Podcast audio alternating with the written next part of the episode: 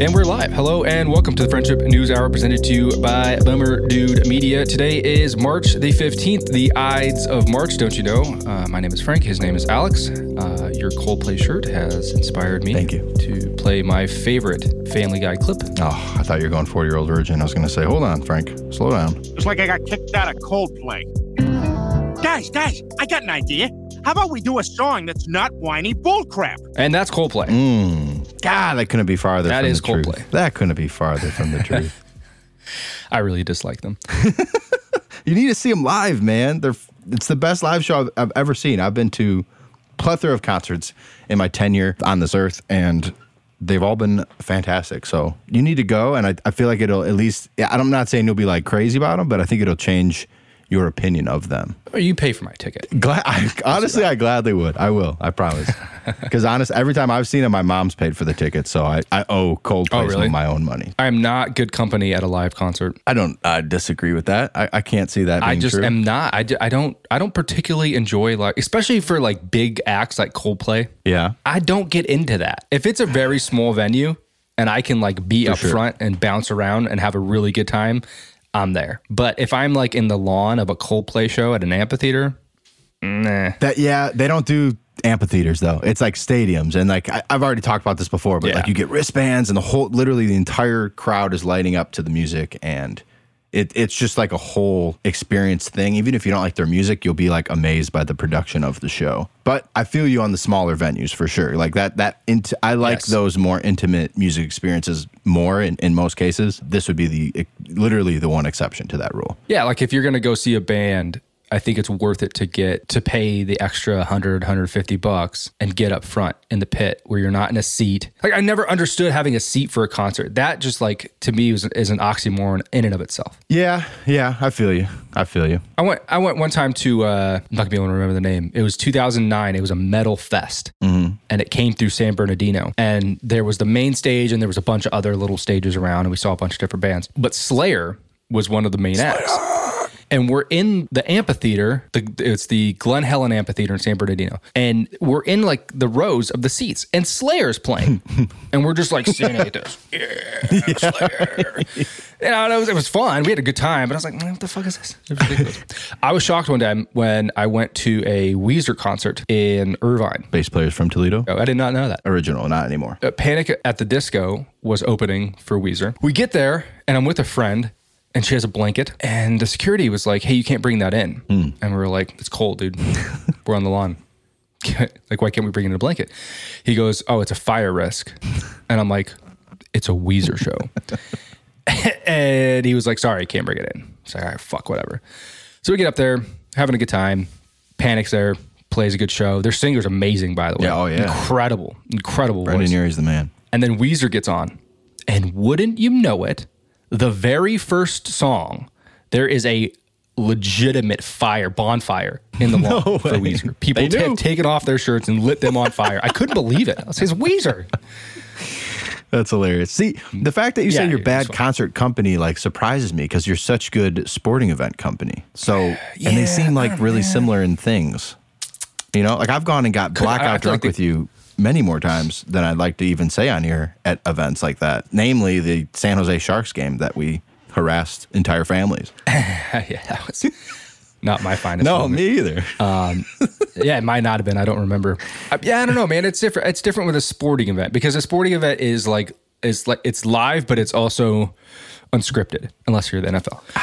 But I don't know. A concert's just a concert, you know. I don't know, but you're I don't know. there, I've you're- never you're- really been able to enjoy a concert, especially especially a hip hop concert. but you enjoy adult beverages and marijuana, as do I.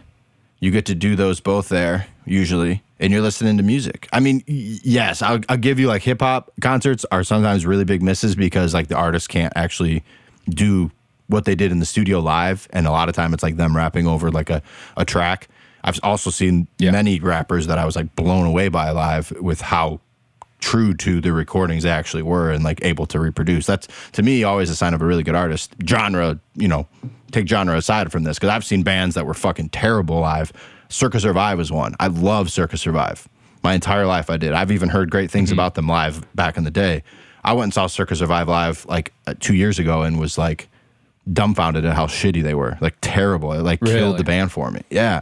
But it's also Interesting. 40 some year old guys trying to sing shit that they sung in their late teens, early 20s, you know, a- and probably playing a lot of the same songs for 20 years or whatever. So I could see how that would happen, but I don't know. So, um, I think I think I, you know maybe and as we're as we're talking through this, I'm starting to, to kind of piece these things together. I didn't really go to concerts, and then I'm like 16, 15, 16 ish. My cousin comes down from Pennsylvania, big metalhead, plays guitar, very good guitar player, and he asked me if I want to go see a concert, and I was like, yeah, sure.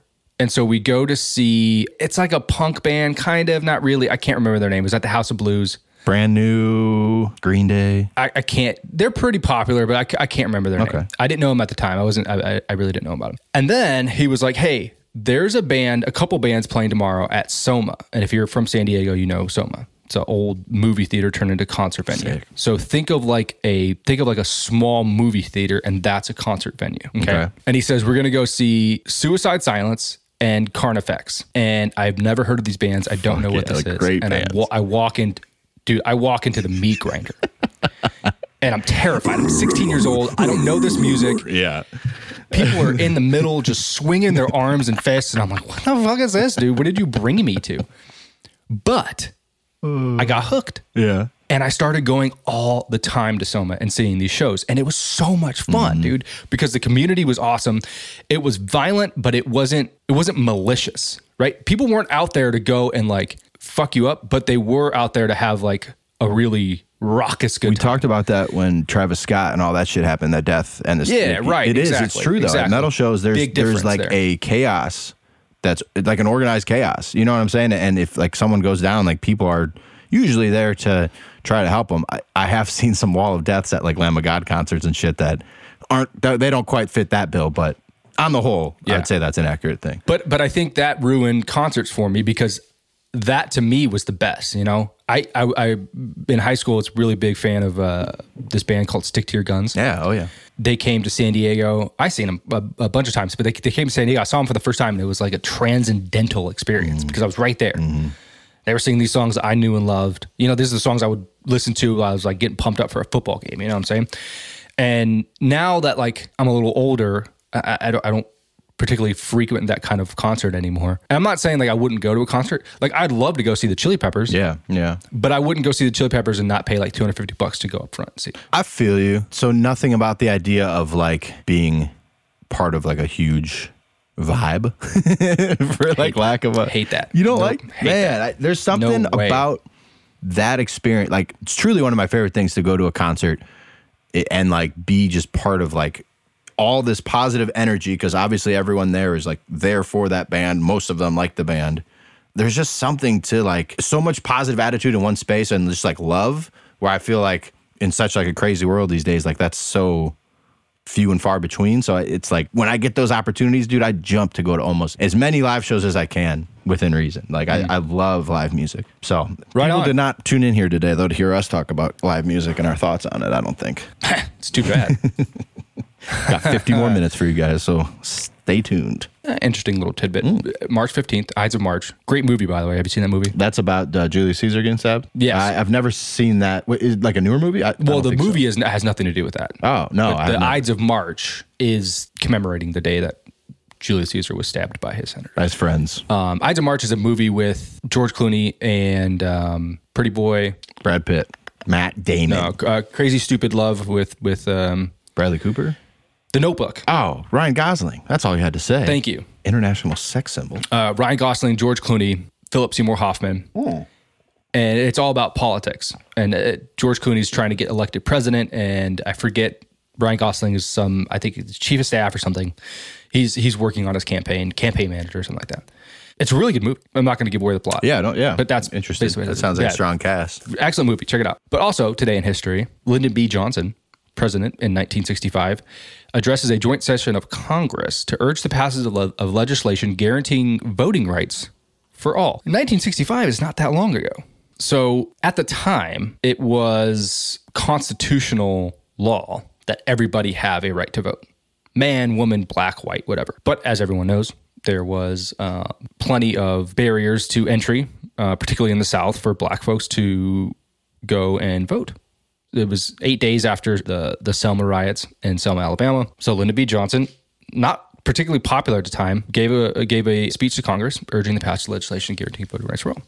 I thought it was interesting because really that that is not very long ago at all Mm-hmm. that a president had to get up and give a speech to persuade voting rights for everybody. I don't know. Thought it was an interesting little tidbit. Yeah, for sure. I, man, the, the Julius Caesar story is is pretty wild too, man. His whole like I, I- I didn't realize how much we knew about that actual day. Like to the point we know like his exact actions of what he did. And even like I, apparently his wife like had a dream about him dying like the night before and warned him. Uh, and he like had some clue, some hints that something was going down at this and still said, fuck it, I'm to go It's like Jesus. kind of almost went off to his own death, like knowingly, but very like divisive man. Like the more I've looked into him, I think there's like a new show coming. That's kind of what like triggered my interest into to reading into it. But Oh yeah. really interesting man. Like people loved or hated him. Kind of, I don't know if like a Trump of his time is like an accurate thing to say, but just a really interesting guy. And I, I just love Roman and Greece history and all that stuff. So cool stuff to look into. I, I thought this um, was particularly interesting about Lyndon Johnson's speech about voting rights and a, a little juxtaposition about what's going on today with voting rights, sort of. Does the name Douglas Mackey mean anything to you? No, it does not. Douglas Mackey has been has been charged with election interference and was arrested by the FBI mere days after President Biden took office. Except he wasn't charged with election interference for the 2020 election. He was arrested for election interference in the 2016 election. Douglas Mackey is better known as Ricky Vaughn, or that was his Twitter handle. And in 2016, he had more influence on the election than like anybody. People were saying he had more more more influence than NBC News or Stephen Colbert or Newt Gingrich or anybody. And all he would do was post memes, and they were obviously satire, right? And the one meme that he was arrested for was a meme that incent I, I, that asked people to vote for Hillary Clinton by texting a phone number. Oh. so he he put up this meme and it basically was like text this number to vote for Hillary Clinton. And he's being charged under this law, this 18 USC section 241 and it's otherwise known as the KKK law.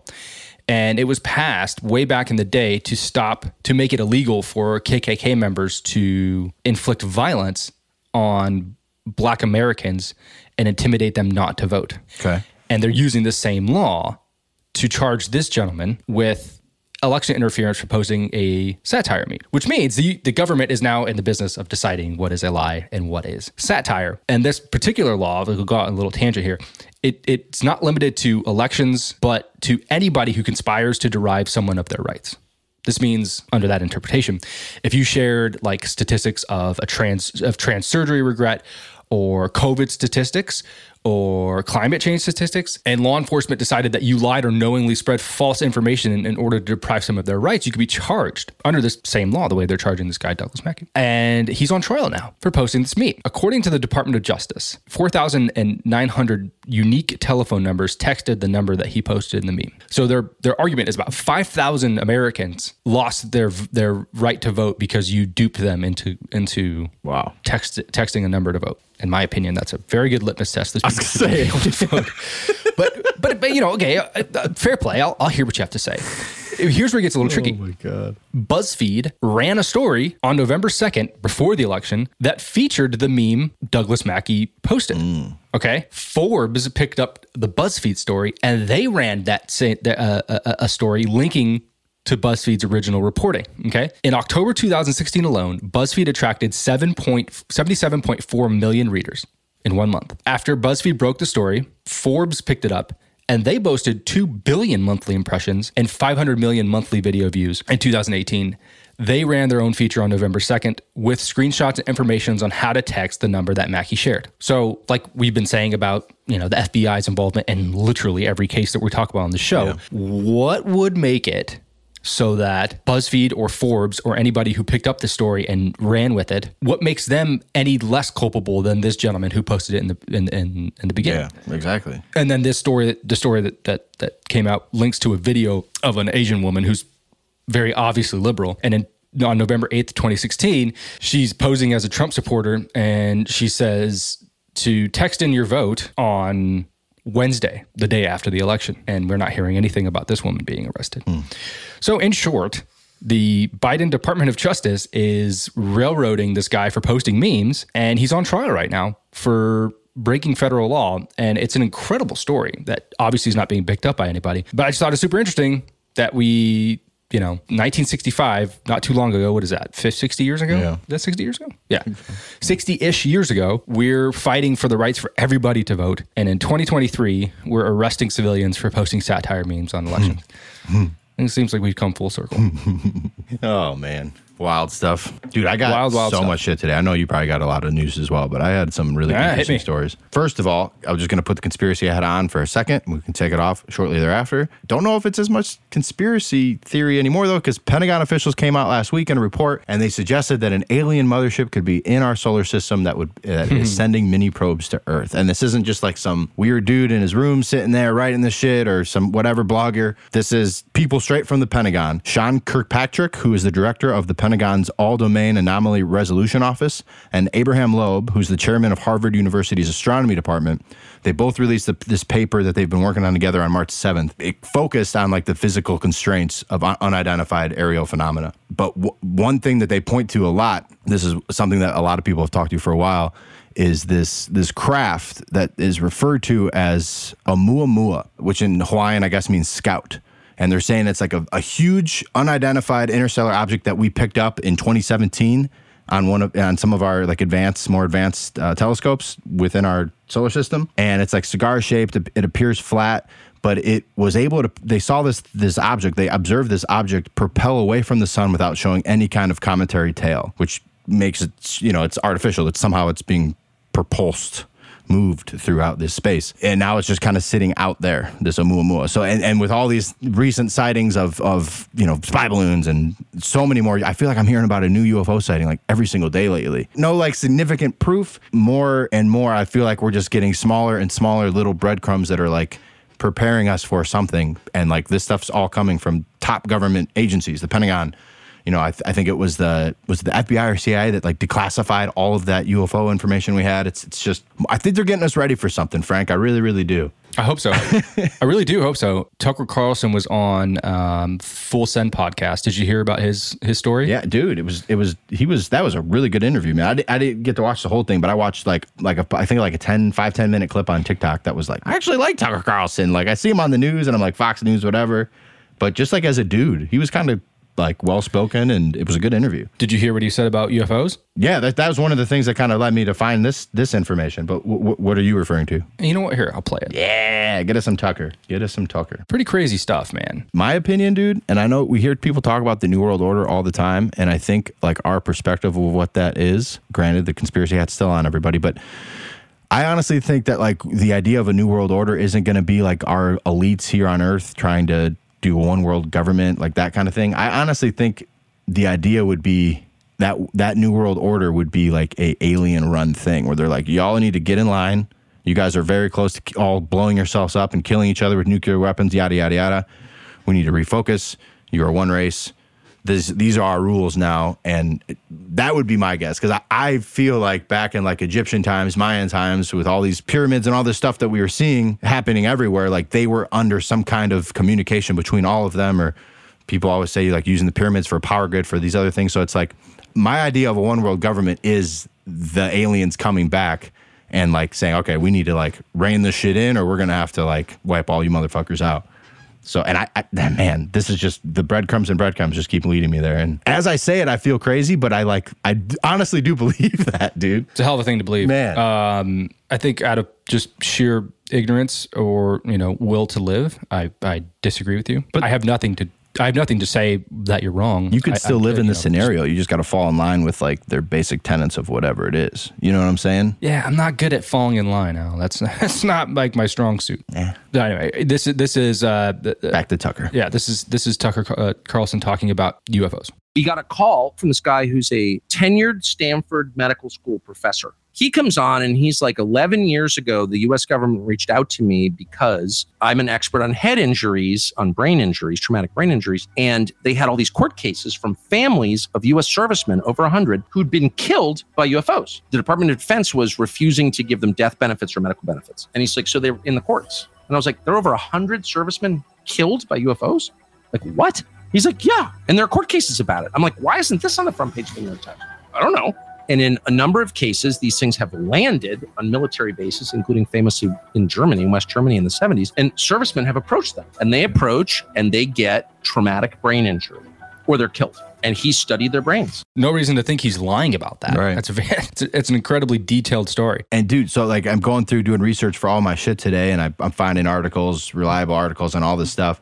And if you just go on Pentagon officials mothership, if you type that into Google right now, the very first thing it says is it looks like the results below are changing quickly. Check the source. Come back later. It's the same shit that they show when you're looking at COVID shit hmm. before, bro. And it's just like, Yeah. what? What are they doing? What? And all all the sites. The very first one's Fox News. So like that makes you think like, oh, this is just some weird, you know. Just like if you see CNN first, you kind of jump to it, and then it's all just these these fringe fringe websites and Twitter and TikTok. No credible website to which I had seen articles from most of them earlier this weekend. They're all stripped off of here.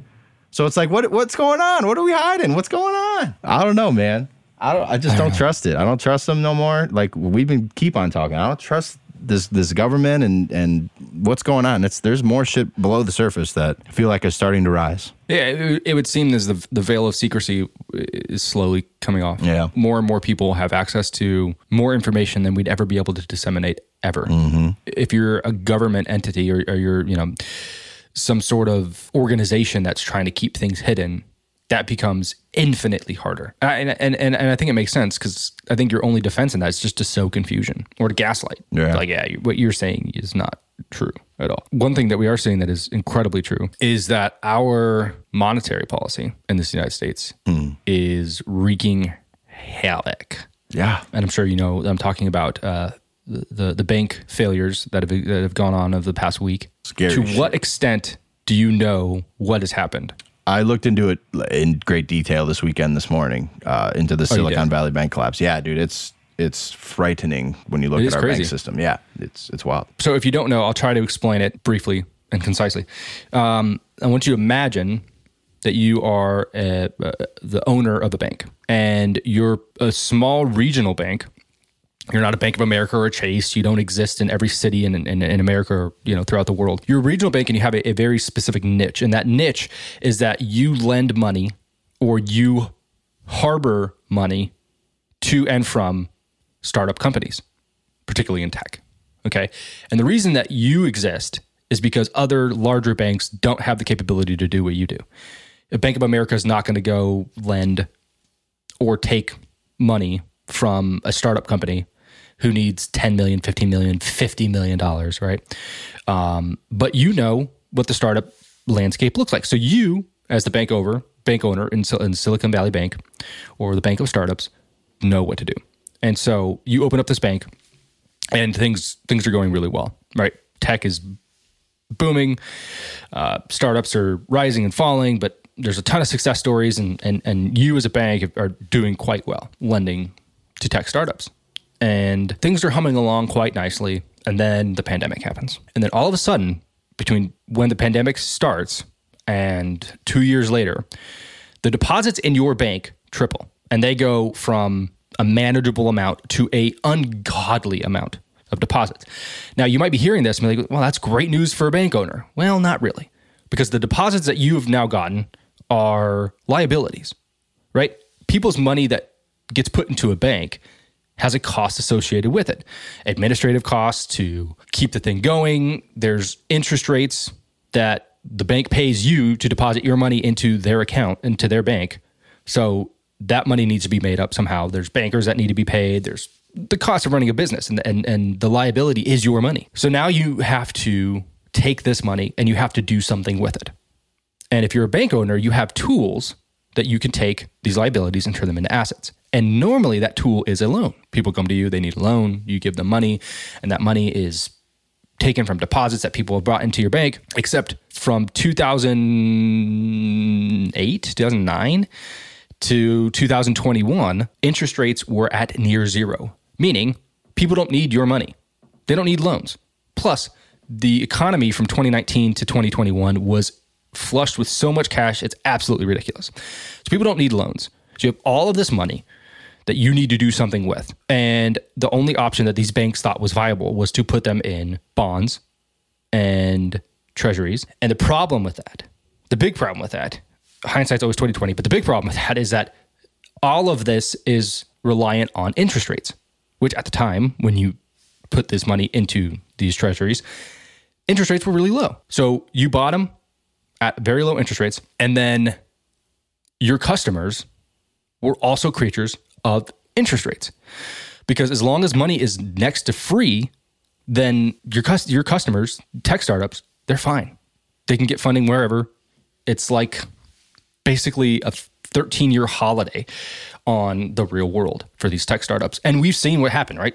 Uber and Postmates and whatever tech startup you want to think of, uh, Chewy, yeah, all these things just exploded because they had the ability to, because the risk was next to zero. Interest rates start to go up in 2022 because inflation is sky high. And once these interest rates go up, your customers no longer have the ability to borrow for free. And so when they interest rates go up, they need to start taking out cash. And so they gradually start taking out cash and they gradually start taking out cash. And then you are like, ooh, shoot. Um, all of our cash that they need is now tied into these securities that uh, won't be realized for like 10 years. Mm-hmm. And so now you're forced to sell these securities at a significant loss just so that you can provide cash to the customers that need it because they've put that money into your bank account. And that's what happened with Silicon Valley Bank. Their customers got wise to the fact that they were having to sell their securities 10 year bond whatever you know however many years that, that they purchased securities for they were having to sell these at a significant loss which means that's really bad business for the bank and if that's really bad business for the bank then who knows how long my cash is secure in the bank because the FDIC the federal deposits the federal deposit do you know what the FDIC stands for federal nope. deposits federal deposit insurance corporation they will insure your deposit in any bank up to $250,000. But if you're dealing with tech startups, those deposits are like $50 million, right? So the FDIC doesn't really matter in that in, in, in, that case. So then as these customers begin to get wise, they go to the bank and they say, I need my money now because I don't know what this looks like for you. Other customers start to get wise, and then you have a run on the bank, which happened last Friday. And then you see lines going around the corner, Silicon Valley Bank, people are trying to get their money out, and they fail because they're not liquid enough to get everybody their cash back. And when that happens, you fail.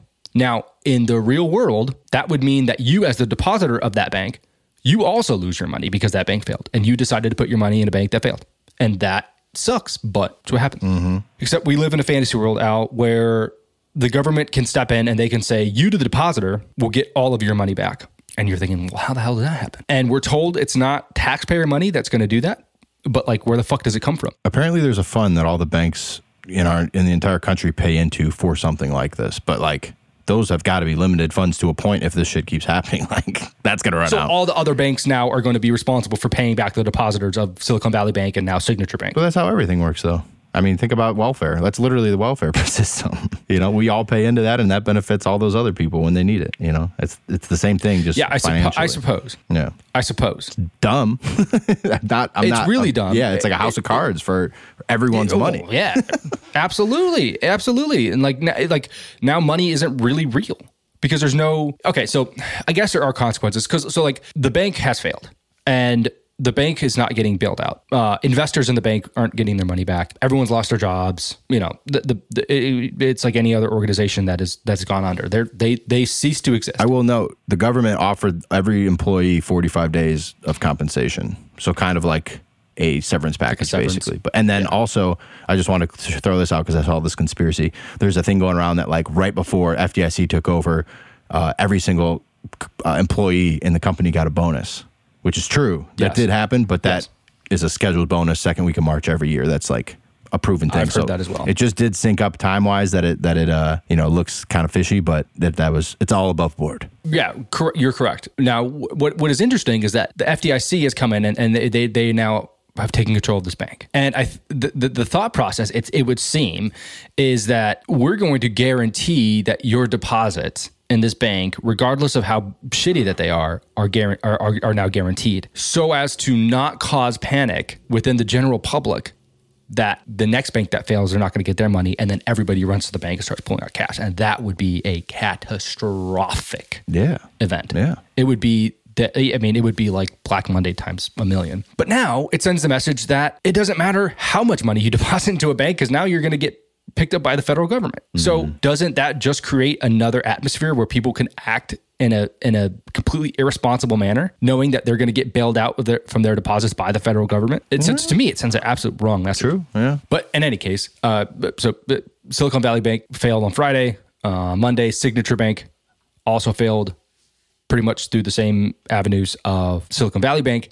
And this, all of this whole entire thing is brought upon by the Federal Reserve and interest rates. And for the longest time, I, we talked about on this show when we very first started recording episodes that inflation was sky high and the Biden administration refused for the longest time to to admit that inflation was a problem. And refused, refused, refused, refused, refused. And then all of a sudden they couldn't refuse anymore, so then they started to jack up interest rates in a big big way because they saw inflation just completely going by the wayside. And here's the thing that nobody's going to tell you but is the truest thing in the world. The only way to curb inflation is for everybody to hurt, right? Jobs report came out last week and it was a good jobs report.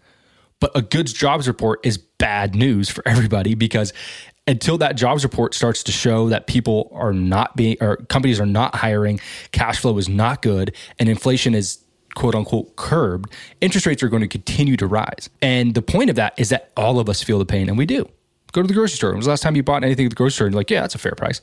no, it's fucking incredibly expensive. And it's going to continue to get more expensive until we start to see that people are in deep, deep pain. And then once they're in deep, deep pain, the Fed is going to be like, oh, yeah, well, you know, now, now we, we've solved inflation. Then you're going to get events like this, where people are creatures of 13 years or so of pretty much free money. Money was free for everybody.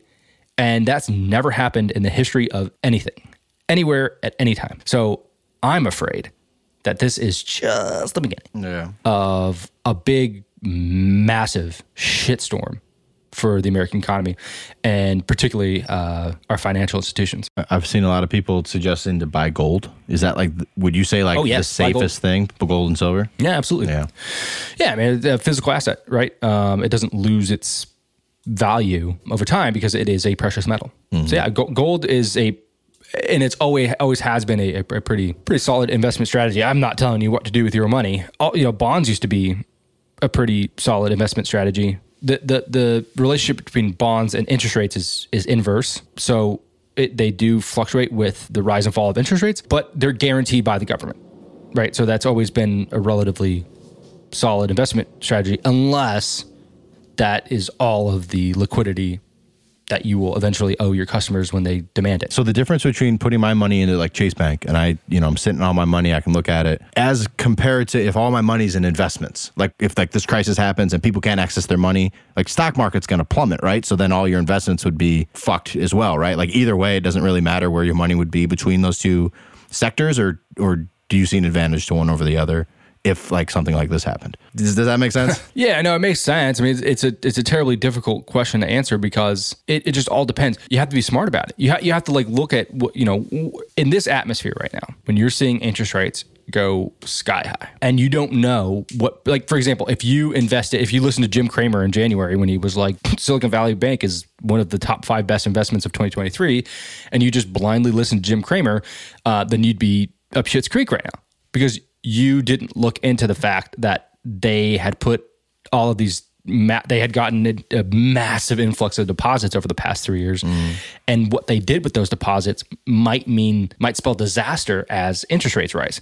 So if you're not going to do the deep deep homework that you should to invest in something like stocks then i think what you're doing is you're just kind of asking for for pain. So for me i think the most sound investment strategy you could possibly do is to you know like dollar cost average the s&p 500 something that is historically always gone up there's always dips but it's always gone up so over the course of 10 years your money you know not guaranteed, but like more or less guaranteed to go up. Mm-hmm. What, what, that means is like you're not going to strike it rich through through stocks. Hopefully, you come you get to a point where you have a decent amount of a, of a nest egg where you can find somebody who's does do the homework for a living and then you could trust your money with them and they can invest it for you in a, in a, in a responsible manner and those people do exist. But just having it sit in the bank i mean it's just cash right? And, and cash isn't the funny money green dollar bills that you can touch and see. Cash just means i can the value of what I have can be spent instantly. So cash is represented in our in our in society today by dollar bills or you know electronic money in your bank account that you swipe your card with. Mm-hmm. That's cash. So if you're if you just have cash, it's losing value every day because the do- the the value of a dollar is lessened more or less over time every day. So if you just have it sitting there in a bank and it's paying you a half percent, that's not doing much for you. I think the most conservative investing strategies are probably always the best in the long run. You're not going to strike it rich, but you know there will be you know a CD. If you can find a CD that pays you two and a half percent, like if you wanted to if you wanted to earn ten percent uh, uh, year over year on your money, that's like an incredibly hard thing to do. And I think people, especially over the past 13 years or so, the, the market is always going to go up if money is free, right? There's always going to be investment. So that means it's always going to be an upward trajectory. As soon as the Fed starts to tamper down on that and, and, and, and put interest rates, uh, or start raising interest rates, that means that now people have to be competent. They can't just be reckless. They have to actually know what they're doing. And it's very hard to figure out who knows what they're doing and who doesn't, right? You would think somebody like Silicon Valley Bank would know what they were doing. Mm-hmm. They have failed. It's very difficult. It's very, very difficult to do. Over the long run, a conservative strategy is probably your best bet at not losing money and then gradually gaining it over time. Get a good nest egg, find somebody who knows what they're doing with money. And even then, there's no guarantee, but you know, more or less, you could find somebody who, who has a good strategy. And I mean, I don't know, man. It's it's so hard. Yeah. It's so hard to say what you should do with your money because anything could happen. Yeah, right like aliens coming and putting us into a new world order, and it all means nothing. Yeah. So, so and then what is your cash worth? It's worth fuck all. What else you got for me today, brother man? Um. Okay. So there was some interesting stuff happening at Stanford. Did you see? Did you see what, what happened at Stanford University? I don't think so. Okay. So the Federalist Society at Stanford Law School invited a judge, Kyle Duncan, for the Fifth Circuit uh, Appellate court to talk. And the students just completely berated this guy. And I'll show you a quick video.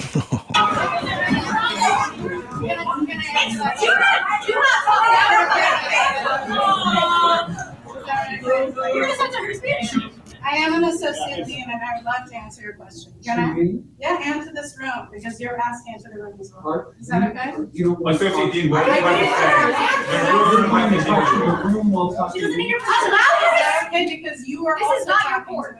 You asked for an administrator. She is an administrator. You just asked for an administrator in here. You want a chamber or you want someone to here? Can I say something to? Is that okay? Is that okay? So you've invited me to speak here and I've been heckled nonstop. And I'm just asking for the administrator to sign. That's an administrator. Your racism is showing. I would like it Wait, if you want a multiplicity of ideas, you've gotten what you wanted, take it. Like, do you want an echo chamber? What's the issue? Can I help? I guess I have prepared remarks. And I want you to be able to, I want you to be able to Okay, so th- these are our, our future uh, attorneys and prosecutors and judges at Stanford Law School. This judge was invited, and the students at Stanford Law School took exception to this judge being at their campus and decided to protest him and they came into the classroom that he was going to speak at and they shouted him down. He couldn't get a word in edgewise. He literally wasn't able to give his remarks. And so he asked for an administrator. And as you can see there, this administrator comes in, and I won't play the whole video, but for like seven minutes, she just stands up on a soapbox and tells this guy how he's been, you know, he's harmful and everything that he does is harmful. And she says like seven times, I want you to speak, but, and then, you know, she goes on and on and on. What and was on he there to speak about in the first place? Okay. So he was there to speak about like, I think like Twitter and guns and something. I forget the actual speech, but what they were uh, the the exception that they took to this guy was that he refused to use the pronouns of a transgender person in an opinion he wrote in 2020.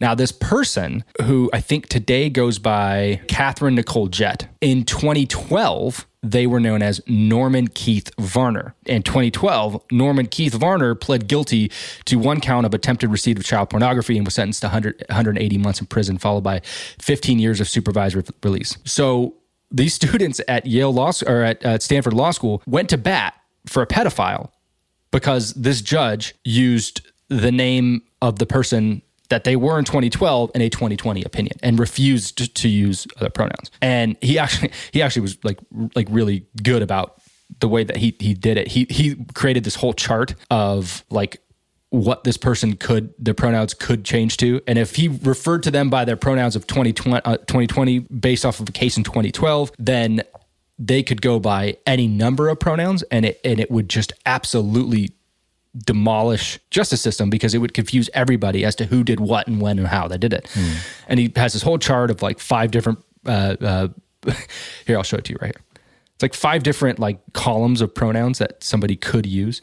So, in his opinion, when when people were asking why he refused to use the pronouns, he showed this chart, and he said this person could, in theory, take any one of these pronouns and choose to be referred to them by them at this point. So if I write an opinion in 2020 for something that they did in 2012 and they change their pronoun in 2020 and then another opinion is written by the, for the same case in 2025 and now they're a different pronoun, any one of these pronouns could be used in the same court case confusing the entire justice system. Because I'm not going to do it. This is who they were when they when they committed the crime and they were uh, uh, convicted. So that's what I'm going to use. So that makes sense. Children. That makes sense. Yeah, yeah right. Pretty. It's rational, but yeah. you're not dealing with rational creatures here. so these children, like, I mean, they're children. These are absolute children. You heard one of them. Your racism is showing. It, when this administrator began to speak to the class, she kept referring to them as advocates. They're going to get out of this college and they're going to be advocates. Uh, I thought we were teaching them law. Uh, anyway, there is uh, some precedents for, for this. Last year, opinion piece in the Washington Post was penned by Erwin Chemerinsky, Chemerinsky, who's the dean of Berkeley Law, and Howard Gillman, chancellor of the University of California, Irvine. They're co-chairs of the National Advisory Board of the University of California National Center for Free Speech and Civic Engagement, and they wrote this opinion piece like a breath of fresh air. They referred to two events that happened in 2022. One of them was at the Yale, uh, the Yale Law School, the Yale Federalist Society, the same society at uh, Stanford that invited this guy to speak, held a panel that featured Monica Miller of the Progressive American Humanist Association and Kristen Waggoner of the Alliance Defending Freedom, ADF a conservative nonprofit. The students protested and disrupted the event, uh, in this case, over the ADF's consistent opposition to protection of rights of LGBT individuals. I don't know exactly what that means. On March 1st of 2022, the Federalist Society chapter at the University of California Hastings College of Law attempted to hold an event titled The Battle Over Justice Breyer's Seat. The program included Ilya Shapiro, a, a constitutional scholar who was placed on leave at Georgetown Law after posting offensive tweets in January 2022 about President Biden uh, being likely to appoint a lesser black woman to the Supreme Court. We covered that story because because Biden pretty much said, "I am only going to put a black woman on oh, yeah. the Supreme Court to fill yeah. Justice Breyer's seat. And so this guy, Ilya Shapiro, said, well, all he's done is hamstrung himself because he could be choosing a lesser black woman over somebody who's more qualified to be in the seat. That was his tweet. He lost his job at Georgetown for that. And when he went to go speak at the College of Hastings, the, the students uh, drowned him out and the disruption shut down the event. So these two professors who, who penned this article said that it is profoundly disturbing that some students assert a right to determine what messages are acceptable on a campus and try to deprive others within the community of their right to invite or listen to speakers of their choice. If such a heckler's veto is allowed, the only speech that occurs will be that which no one cares enough about to shout down. If the Hastings protesters believe that they are entitled to drown out speakers invited by the Federalist Society, then they must accept that nothing prevents Federalist Society members from drowning out speakers that they support. Before too long, no one will be able to hold any events worth attending. It's such a good point. Yeah. In public parks, nothing stops opposing parties from shouting at each other until no one can be heard. But this is never tolerable at colleges when members of the campus community have organized events for the purpose of hearing particular points of view. Colleges and universities must be clear and emphatic that attempting to shut down such events will not be tolerated and Those engaging in it face disciplinary action. Very, very good comments. But it doesn't seem to be taking a hold. This administrator that was that was at this event that talked to these students forever, and uh, I'll, I'll, we'll share the link to this video so you can see it. It's it's very long, and she just goes on and on and on. It's very annoying. But she basically says, "Hey, these kids are right to do what they're doing, and like, is it even worth it for you to be here because you're tearing at the fabric of this university, and you know you're you're causing harm to these children, this, that, the other." And she's upholding these children and their and their uh, ridiculous behavior. Um, Stanford ended up apologizing, and I put apologizing in quotes here uh, to this to this judge um, for the way that the students behaved, but then they said um, that students at Stanford who were affected by the protests or who set up this event and had these protesters shut it down should reach out to the administrator that that was talking at, at this at this place. So say you should reach out to this administrator for for assistance and guidance. It's like they don't really mean their apology at all. They don't really give a fuck. No. But like like this is Stanford for Christ's sake. I mean, this is supposed to be the beacon of education, the highest standard of education, what it means to be the top of the top. If you go to Stanford Law, that's supposed to mean something. That's supposed to have a, a very b- big pedigree behind it. Now, if somebody tells me that they graduated from Stanford Law in 2023, this is what I'm going to think of, and I'm going to think that you are a underdeveloped child who's been coddled and certainly shouldn't be uh, practicing law at the United States. Yeah, I mean, it's we've talked about it before. It's like seeping more and more and more into the curriculums in all schools but then you know once it seems like once you get to college age it's like very much so in the classroom very debated. It's it's it's political. It's it's it's got a slant to the message that they're teaching. And like you're saying that over time is going to discredit these these great prestigious universities if if they're going to you know take a side and and you know be a a CNN or a Fox and like you're that you're that school. Like mm-hmm. people like that's not what these institutions are for. Like these events should happen, and if people disagree with what this dude's saying, they should be able to say so. But there should be like a a form like a Q and A period. You talk, I talk. Like this is a conversation. It's not this dude goes to a college campus and gets like made a fool of and berated and all this shit. Like that is that's doing nothing. That's just like a social media clip. And then apparently this lady gets up on her soapbox and is all grandiose and like taking the high road and, and all these other things. It's just like what that seems like an agenda behind that more so than like an actual creative or or productive discussion. Yeah, well, and you say it can affect these institutions. It has affected these institutions and the reputation of them.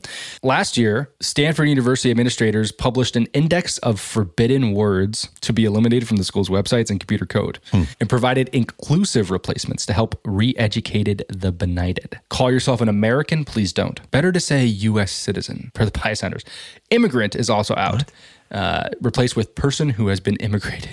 you can't master your subject at Stanford anymore. Uh, the school instructs that historically masters enslaved people and don't dare design a blind study which unintentionally perpetrates the disability that's somehow abnormal or negative, furthering an ableist culture. So it's not a blind study anymore, it's a masked study, which I think is offensive to the masked. Gangbusters is banned because the index says it invokes the notion of police action against gangs in a positive light, which may have racial undertones. Not to beat a dead horse, a phrase that the index says normalizes violence against animals, but you used to have to get a graduate degree in the humanities to write something that's stu- stupid. so yeah, man, it's like it's it's it's everywhere. In September 2021, uh, the Stanford campus opened for the first time since the pandemic began, and students wore masks on bicycles at twice the rate that they wore helmets. you can't make this shit up, dude. it's absolutely ridiculous. Let's see here. They try. They tried to uh, withhold a student from getting their degree because they didn't get the booster shot. That's awesome. Somebody made fun of masks, and a Stanford medical professor tried to have them expelled for such a crime. They're like aggressively cutting the enrollment of white students, which is ridiculous. Forty percent drop uh, of white students from the class of 2026 to the class of 2016. 40% drop Are of you white like that's just like an affirmative action, like trying to be more Yes. inclusive kind of thing? Mhm. Okay. 100%. Okay. Don't know if I'm like totally against that number falling, like just to like let other people in some communities that may have been not as well educated traditionally, like being able to go to somewhere like a Stanford or Harvard Law School, like that's not that's not the worst thing. Shouldn't it all just be white rich people coming out? Doesn't that just deplete the, the reputation more if you're not if you're not a completely merit based process. I guess, yeah, but like that just means that like traditionally white people that have pretty much probably had the advantage statistically throughout all of their education, like they're going to continue to have that advantage and then continue to dominate everything. Whereas if you let other communities come into this, maybe the, the real problem is starting farther back in the education system so that more people are to the level of what these people are when they get to applying for Stanford and Harvard and all these places. But Yeah, you know, I suppose, but also they're they're doing the same thing to to Asian enrollments in in Harvard, Okay. which is like ridiculous. Yeah. Well, Because what you're doing is you're you're vilifying the culture that has brought up their children to succeed scholarly, and you're saying, okay, yeah, thanks for your contributions and for trying to make your children the best that they possibly could be, but they're not the the right color for what we need here. yes, they can go succeed elsewhere though if they're that scholarly and that advanced. Like people that maybe didn't get all the advantages that they perhaps had in their entire educational experience, like shouldn't just be fucked be, because of that. You know what I'm saying? Like I said, it's probably something to attack earlier in the education system than when they're going to college. But like, if this is a way to try to level that playing field so that everybody in the profession isn't a white male, I, can see how that's beneficial, like in a way. I suppose, but it, the same argument goes for anybody else. If you didn't, if you didn't get into Stanford, Harvard, Yale, whatever, then go succeed elsewhere. We are a prestigious university, and we only accept the best. And if you happen to be white, then you're white. If you happen to be black, then you're black. That is irrelevant to our to our decision process here, and especially if your if your focus is to is to remove white enrollment. I mean, that is the explicit focus here. Mm-hmm. Too many white people. So 40% drop in white people from just 10 years ago. That to me seems as racist as any other any other action out there. They Say you can't be racist against white people though, which I disagree with. Well, but this is obviously true.